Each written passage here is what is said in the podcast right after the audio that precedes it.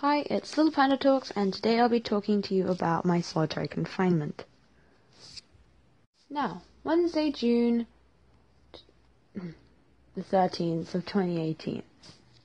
I didn't wear my tank top or my jumper, and I was sitting in my DT class at around 20 to 9, when Miss Flynn, this French teacher, which is something to do with SLT, some kind of person to do with Mr. Kinniston, my head teacher, basically, Major League lackey, not even joking, definition of one, plus extra, plus ultra, for any of you who get that reference. Okay, I'll sort it all. Anyways, she took me out of class and she said, "Hey Lilith, I've got a tank top for you to wear here." And I said, "No, can do. My parents said I cannot wear one, so I'm not going to." And she said, "You can either wear this jumper and go back into class, or you can choose to go against the school policies and go to the focus room." At which point I said, "Okay, wait a second. You're going to take me out of my classes just because I'm not wearing a plastic jumper in June?" And then she said, "You'll be in the focus room because you're not complying with the school uniform policy." What? The actual flip chicken nuggets. She said that I cannot go into class because I am not willing to carry around heat stroke for 7 hours. Oh my lord. Please preserve my sanity. At that point I just said, "You know what, take me to the focus room. I didn't even care anymore. You don't value my education. I'm gonna have to do it by myself outside the classroom." So she took me out to the focus room, and boy oh boy was I mistaken in my previous thoughts on the focus room. This room represented, actually no, scratch that, embodied the definition of Harry Potter's closet under the stairs bedroom, but at least make that like 3 times bigger. Still freaking tiny. That is where I was supposed to spend the next 7 hours of my day. Oh, also, if I haven't already said this, it was a bathroom once. Hey, 7 hours in the place where people went to the loo. Fun. Oh yeah, each of the desks was separated by these big styrofoam boards that literally blocked off eye contact with other students. And your back was to the teacher, and ahead of you was this big kind of cutout of 9 bullet points stating the focus room rules. And I swear to God, they could have just added an extra bullet point, and then it could have represented the 10 freaking commandments, because that's how serious they were on this little room of torture. Okay, so not only was I dying of boredom and, like, with severe cramps in my legs because, well, just sitting in one spot, I couldn't go outside. I couldn't go out and speak with anybody, none of my friends.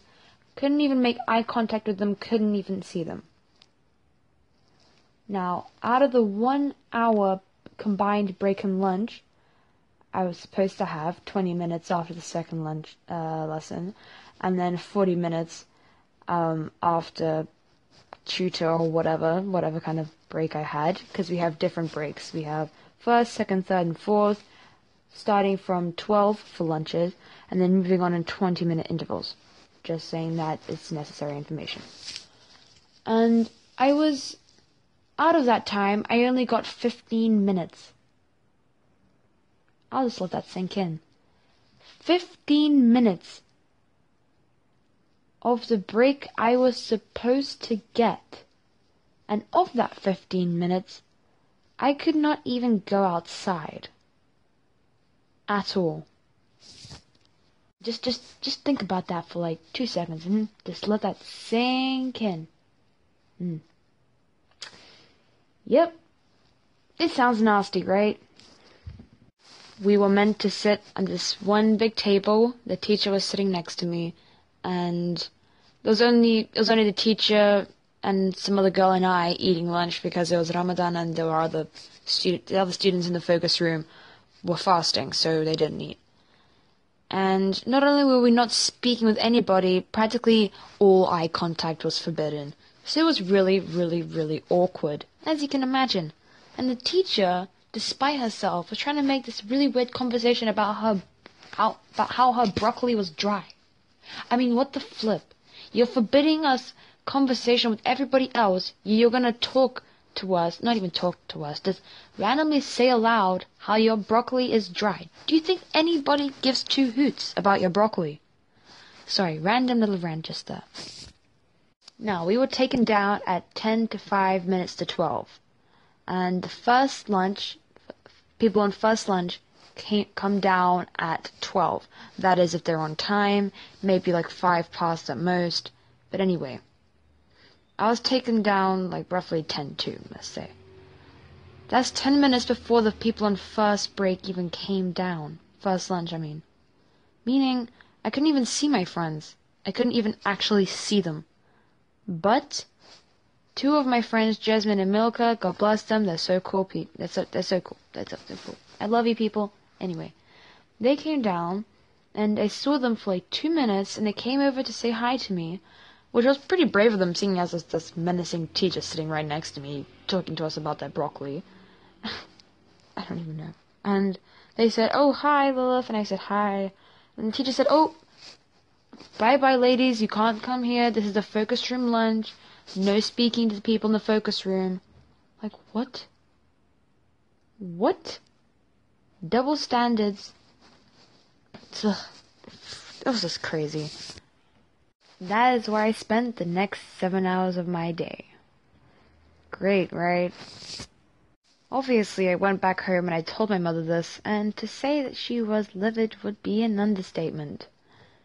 She was going to have a meeting with Mr. Kinniston, and I'm sorry, I just had to bring it out there. He's called Gary. For all you people who are called Gary out there, I'm sorry. I truly am. Anyway, so we were going to go and have a meeting with Gary, and I was going to join them on this meeting. And I was very surprised at this because the last time when some horrible incident happened, I'll talk to you guys about that later, I was not allowed in the room and I was just sent to my classes. So I didn't get to hear my mother and my stepfather in action. But this time, I got to be there. And this time, I got to say what I wanted to say. So I was pretty excited. And I was wearing professional clothing because this is a professional matter. I'll be damned before I just walk in there in like a t-shirt and jeans and I don't know, even know, trainers. No, okay? I'm going to look professional the whole way and show them up. So we went there. My mother and I spoke about all the reasons why I did not want to wear my jumper, the weather, how it's unhygienic, how I believe everybody should have the choice to take them off or keep them on during the summer term. And he listened, interrupted me, but whatever. And when my mum brought up the 15-minute lunch thing, he said, "Oh, yeah. Everybody gets the full break in lunchtime. And as long as it's supervised," and my mum said, "Oh, and she's allowed to go outside?" And he said, Yeah, of course, as long as it's supervised." And I thought, okay, fine, but you did not do that today. And then I also... and yeah, it was pretty bad.